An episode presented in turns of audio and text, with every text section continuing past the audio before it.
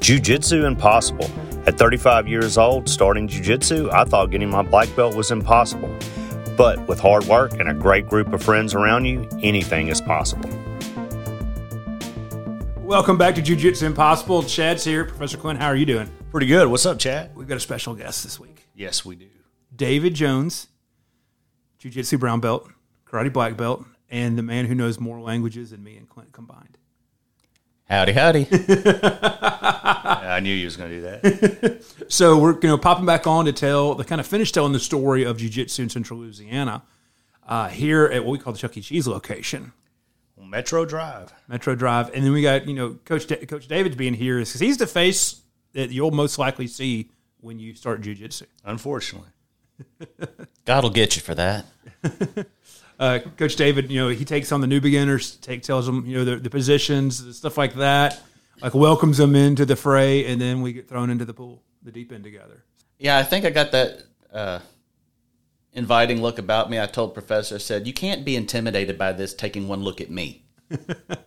Yeah, if David can do it, we can all do it, right? Oh, so so we're talking about our current location, the uh, Chuck E. Cheese location. I realize every one of these things gets called by these different names, and we never actually have like anything that re- remotely related to jiu-jitsu when we talk about our locations.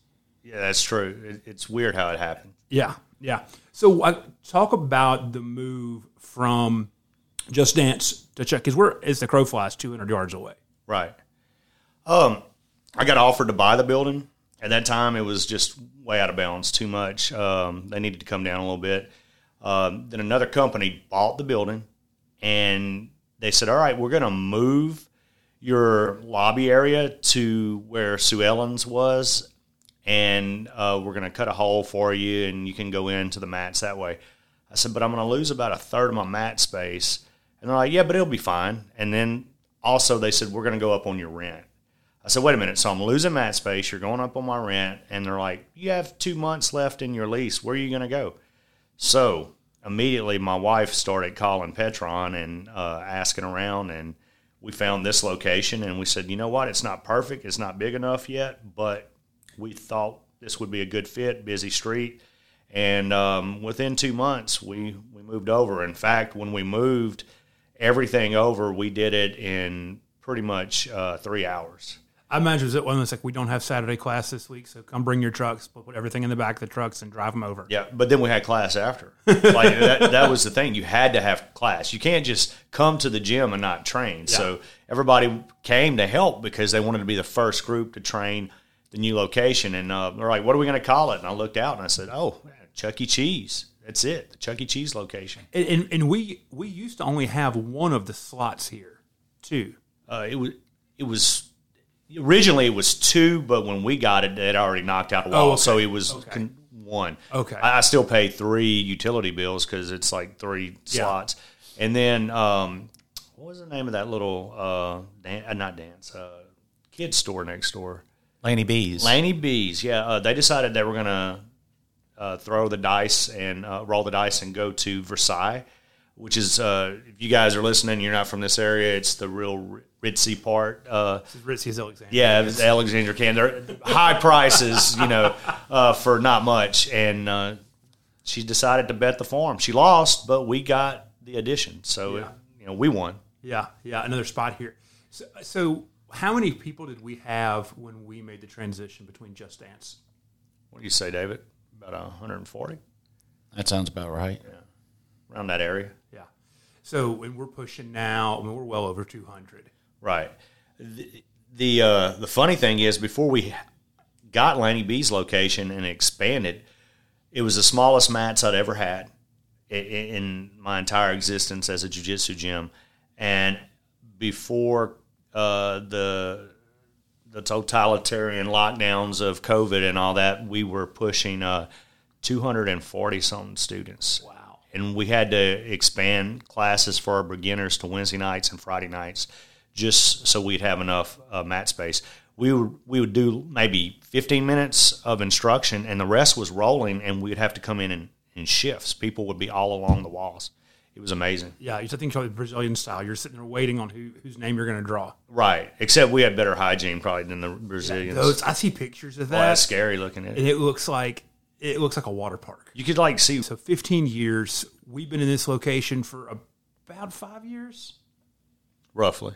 Yes, because um, in March, yeah, over five years. Because in March our uh, lease comes up, and we have to decide stay or go. Oh, oh, well, then we might have a fourth episode of this series. Yeah, yeah. we just got to find another cool restaurant or something to go next to, so we can find a cool name. I saw somebody online. This, they're, I think they're in Florida, but they put mats on a floating dock, and were doing jujitsu in the middle of a lake. But they added a th- and rather than uh, a the submissions or points, it was also if you could just throw them off the mat into the water. I bet their technique was very fluid. Gives new tech. It gives new meaning to the term floating armbar. Yeah, that's very nice. So, you know, what has this era of jujitsu? Because a lot of times the conversation is not just about the location, but using the locations to talk and to mark the eras of of the team here. Like, what do you feel like has really marked the era of this these last five years? This location, this group of people. I'll let David fill fill that one first. Go ahead. I think this is the period where we've seen the most expansion in terms of student numbers. I I feel like it's also where we got a, a new core. You know, we always have a core Jackson Street, just dance, and then we have this one. You know, there's people like um, like Rick uh, uh, that you know started to do something with his son because his son's like, I'm doing jujitsu. You should do it, Dad. His son didn't last, didn't make it to blue belt, and uh, you know Rick's a purple working on brown. You know, uh, so it, that that's an, another thing. Uh, for me, it's special because I feel like this is where uh, I really grew as a jujitsu uh, brown and black belt. This place, this is this is what made me. Uh, this is where I aged, I should say, in jujitsu. Did we have any brown belts besides you at Just Dance? Nope, just me. So in a lot of ways, you could say this location is the first time. You know, we've had the full the the, the, the full poster. Yes, we, Two. we've got it all filled up. Ex- Well, not red belt, but let's just go to black. yeah. Yeah, because I mean that was you know, one of the things we've talked about. That's kind of been a running theme through this kind of first first part, the first series of the podcast, is you know your progression in jujitsu alongside of the students, and it seems like you know probably the last couple years at Just Dance were like this more, but here, especially since you're getting you got your black belt three years ago, like this is the place to where there's the full gamut of instruction and you know all of your expertise is is able to influence the multiple levels of jujitsu that we have on the mats multiple times a week. Right. You've got every example of the belt uh, color to ask questions, to train with. Uh, I mean, where else are you going to find uh, five black belts on a Thursday night in class? You know, like last night, I had to run to my son's football game, and I needed somebody to take over. I had three brown belts standing there. Um, maybe a fourth came in late. Who knows? Um, and then I had two black belts, you know, on the mat. The others were on vacation. I'm like, okay, I'm going, and- which is nice. I couldn't do that before. Yeah. You know, David would tell you I'd be worried about someone, you know, killing somebody. You know, they'd watch the flying arm bars on YouTube, and I'm like, oh no, they're going to try that. You know, I got to stop them. Well, it's even Wednesday nights. We started Wednesday nights back up, and I was here for Wednesday night, and I was stoked just because I love Corey and Dustin's jujitsu. Yeah. And then we're all in here, and then Professor Ben pulls in, and then Barrett walks in. I realize like this is still on Yeah. a small night. You've got from no stripe white belts to black belts. Oh, it's awesome. Uh, so Dustin, for those that don't know, uh, he's a barber by trade. Uh, Corey works at Procter and Gamble, where they make soap, and they came to me saying, "Hey, look, um, we'd like for the gym to be open six days a week. Uh, just because of my my beliefs, I won't roll or train open the gym on Sundays. I just don't. You know, guys, if six days isn't enough, you know, uh, even God rested on the seventh day. We'll just know. go to Jose's. Yeah, Jose, uh, he's a he's a different animal. um, but um, so I knew that if they were going to just basically open the gym, that I was always going to have a black belt or brown belt coming in to train. Uh, so they really just wanted an extra night. But I know that as long as Dustin's here, they're going to be on the cutting edge of techniques, and we know Corey is going to teach clean moves. Yeah. I brought it all the way back to the barber and soap guy. yeah. For those that are listening at home, I, no, I, now I was here, and I'll tell you, there's a moment where Dustin was showing something, and I felt he looked at me and he's like, "You need to see it again," and I had this look of amazement on my face, and he said, "You need to see it again." And afterwards, I told him, I said, "You know, I appreciate it again, but what was really going on was somebody taught me that move when I was here for three weeks, maybe. Uh, Jared Pugh taught me, and it was just getting an Americana from side control and, and stuff in the left arm or stuff in the, the opposing arm. And I gave up trying to hit it because I, I, I can't do this. I don't know what's going on. And Dustin taught that move and broke down. I'm sitting there and my, my head is like, oh my goodness, how did I never think of these things? And it's just wild that you know everyone's jujitsu is different. yes, But what I imagine is we have so many people at a high level here now. I I don't think that I realize how much I'm taking it for granted compared to what it was 10 years ago when it was a bunch of whites, a handful of blues, and you had your purple belt. And what it was like training in that environment. yeah, it was it was wild. We were doing the best we we could. Uh, I miss some of those days just because, uh, not financially, but I, I do miss the those days because we were um, a lot tighter. The hardest part for me now is to get to know each student, and I want to. That's me. That I want to know who they are. Um, man, my heart's been broken by students too. The past students that have left and uh, gone on to different you know fields uh, you know, different pastures. They think it's greener on the other side. Um, but you know, as they say in divorce, it just makes you fat. Um, but yeah. um, but at the same time, you know, uh, you got to throw yourself out there because you need to develop that relationship with someone um, in jujitsu because you're trusting them with your life Yeah. while you roll. But also, the other thing for me is that I'm not going to promote anyone to a brown or black belt that I don't trust and they don't represent us as a group. You know, you're not going to have any hot shots just, you know, out for themselves here, you know, or steroid guys. We're going to have good students that want to be here and benefit themselves and the gym. Yeah. Does that make sense? Yeah, yeah, yeah. So, Coach David, you know, you, me and you, I remember we were talking driving back from the last in house about your history here, and you actually started at Jackson Street. Uh, jiu-jitsu, yes, I started at Jackson Street. um, but I've So you've been doing karate with him for a lot longer than that. yeah, it'll be 18 years in January that I've been training under Professor Clint. Yeah, the only one longer is is Viking. Yeah. Um, yeah, I, I came up through the through the karate ranks, and I my first jujitsu class was in 2010, and I just kind of got into that just because I was looking for additional ways to train because I was also getting ready to test for my karate black belt, and I knew that was going to be an ordeal. Um, and uh, I trained for a little while, and then I took some time off. Um, came back to it, I think, on a regular basis around 2016. Uh, I was a two stripe white belt at the time, and then I just kind of, you know, continued on with it. Yeah. He never really totally got out. He just wasn't consistent for for several years. That's pretty Yeah. much. So, what was like when you, me and Professor have had a lot of conversations on the podcast the last few weeks about just seeing the, the culture and the vibe and all the things change over the years. But you've seen a lot of that too, because like you said, you've been with doing karate here with the other kind of arm of Genesis martial arts uh, this whole time. Like, what have like you noticed or maybe seen as some high points or unique features throughout all the different eras of of the academy here?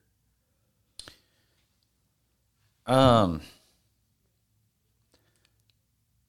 Lord, I'm not quite sure how to answer that question. Um,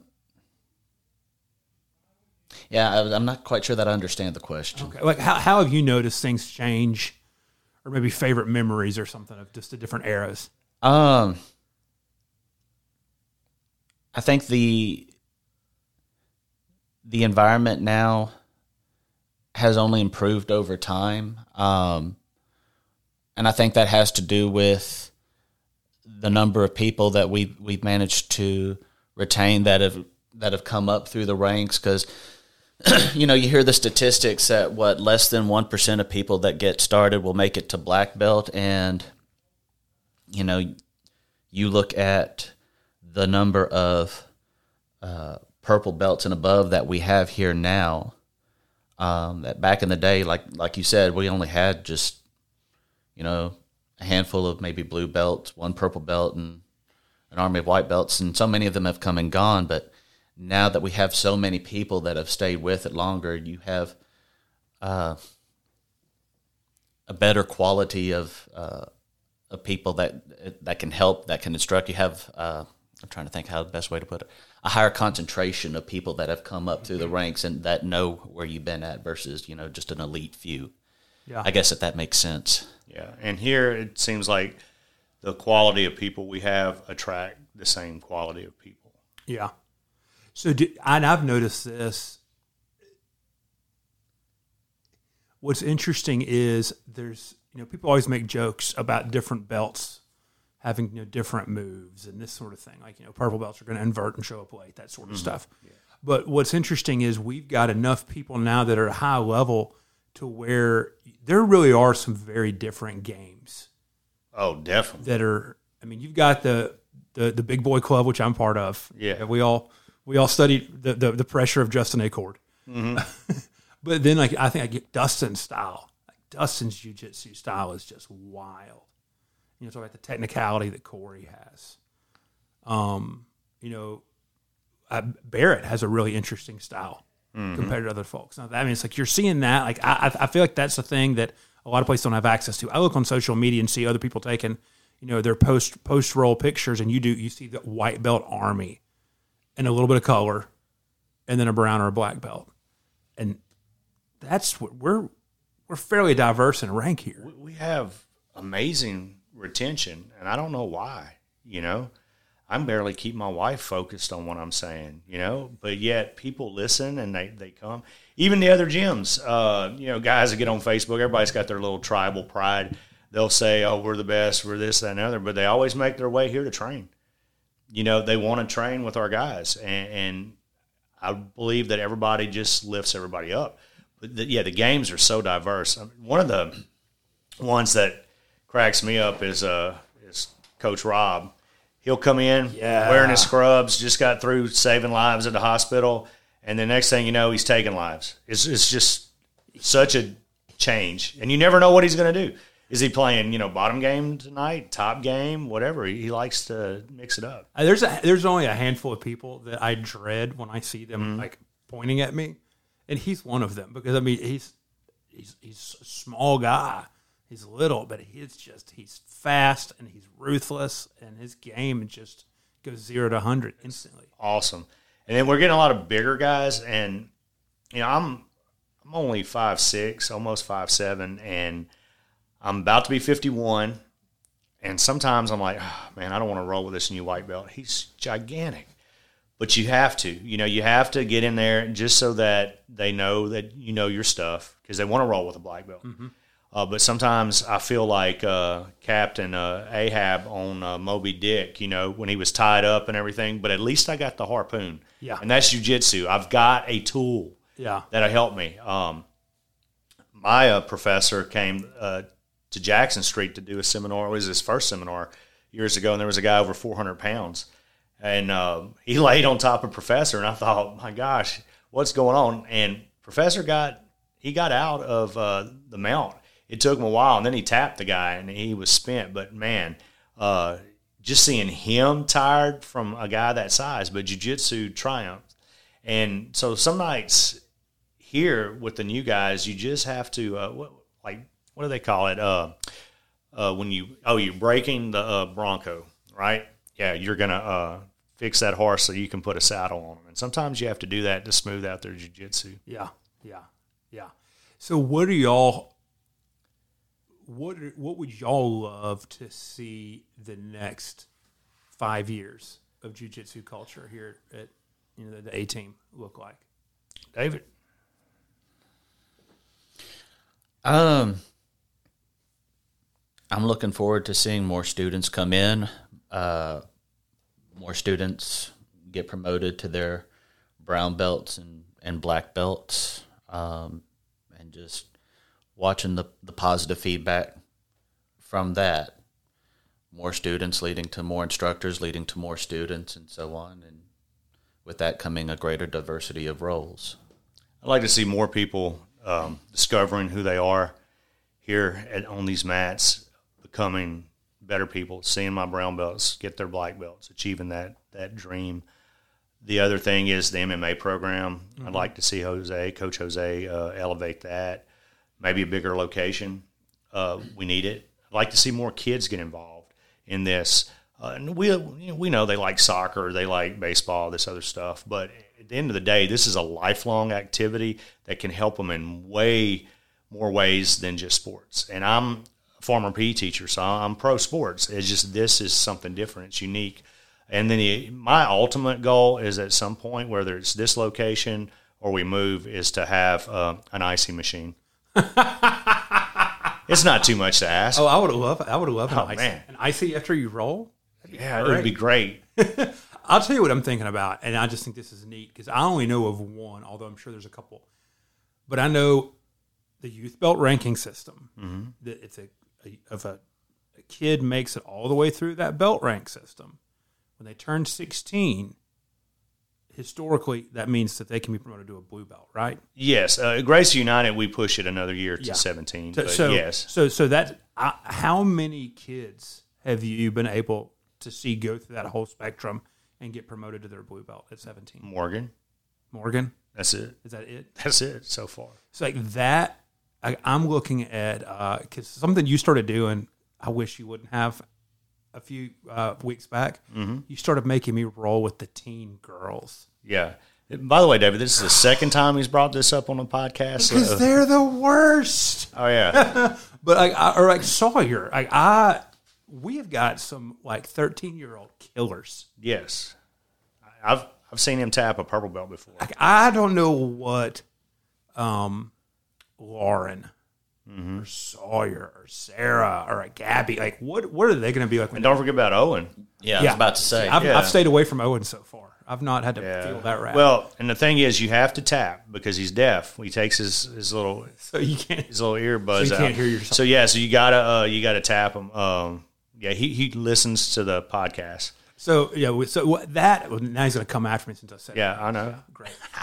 um, but like that to me is like I can't wait to see because just watching the leadership those kids provide. Mm-hmm. I mean, I learned from them. Now it's like, hey, when one of those comes, I'm like, yeah, please, let's because I've learned so much from them. I I can't wait to see what it's like for us to be having these kids come through. That that's actually um, you asked earlier one of the highlights that I've seen over the years, and that's these kids that we had trained since they were in the Mat Gator class, and now they've moved up, and now they're helping us teach the next generation of the kids' classes. That that's something. Yeah, Like they're gonna that's gonna be nuts in a few years when that batch of them because they're all around the same age. If that batch sticks when they hit 17, that's gonna be terrifying. Oh yeah, they're scary. Uh, it's like raising snakes to bite you. yeah, that's, that's what's going to happen. Yeah, yeah I, that that's gonna be, that's I think that'd be cool because like, just watching the change that you can see. Um, like I always show up early because I like to socialize, and I've noticed with the little kids, the the, the kids class force, you can tell the kids' demeanors change just in a handful of weeks. Just Oh, yeah. the self confidence and excitement. Sometimes I'm on a mat like uh, rolling with Owen a few weeks ago, and I thought to myself, all those times I was easy on them and I didn't tap them when I could have. I wish I had all that back right now. You know, I want it now. You know, like He Man, I have the power. Well, uh, this has been a fun way, I think, to get the podcast started, just to talk about. It's been a cheesy way too. Been, Oh, Oh, puns. Yeah. quick. But just to talk about how we got to where we are now, because I do think that this is a truly unique place for jujitsu for multiple reasons. Uh, but it's because of these memories and these stories and all the folks that just are the quintessential. So to kind of wrap up something we've done the last couple of times, like when you think of this location, like how would you describe the jujitsu we've done here? Polished. That's it. That's what that's what comes to mind. Polished.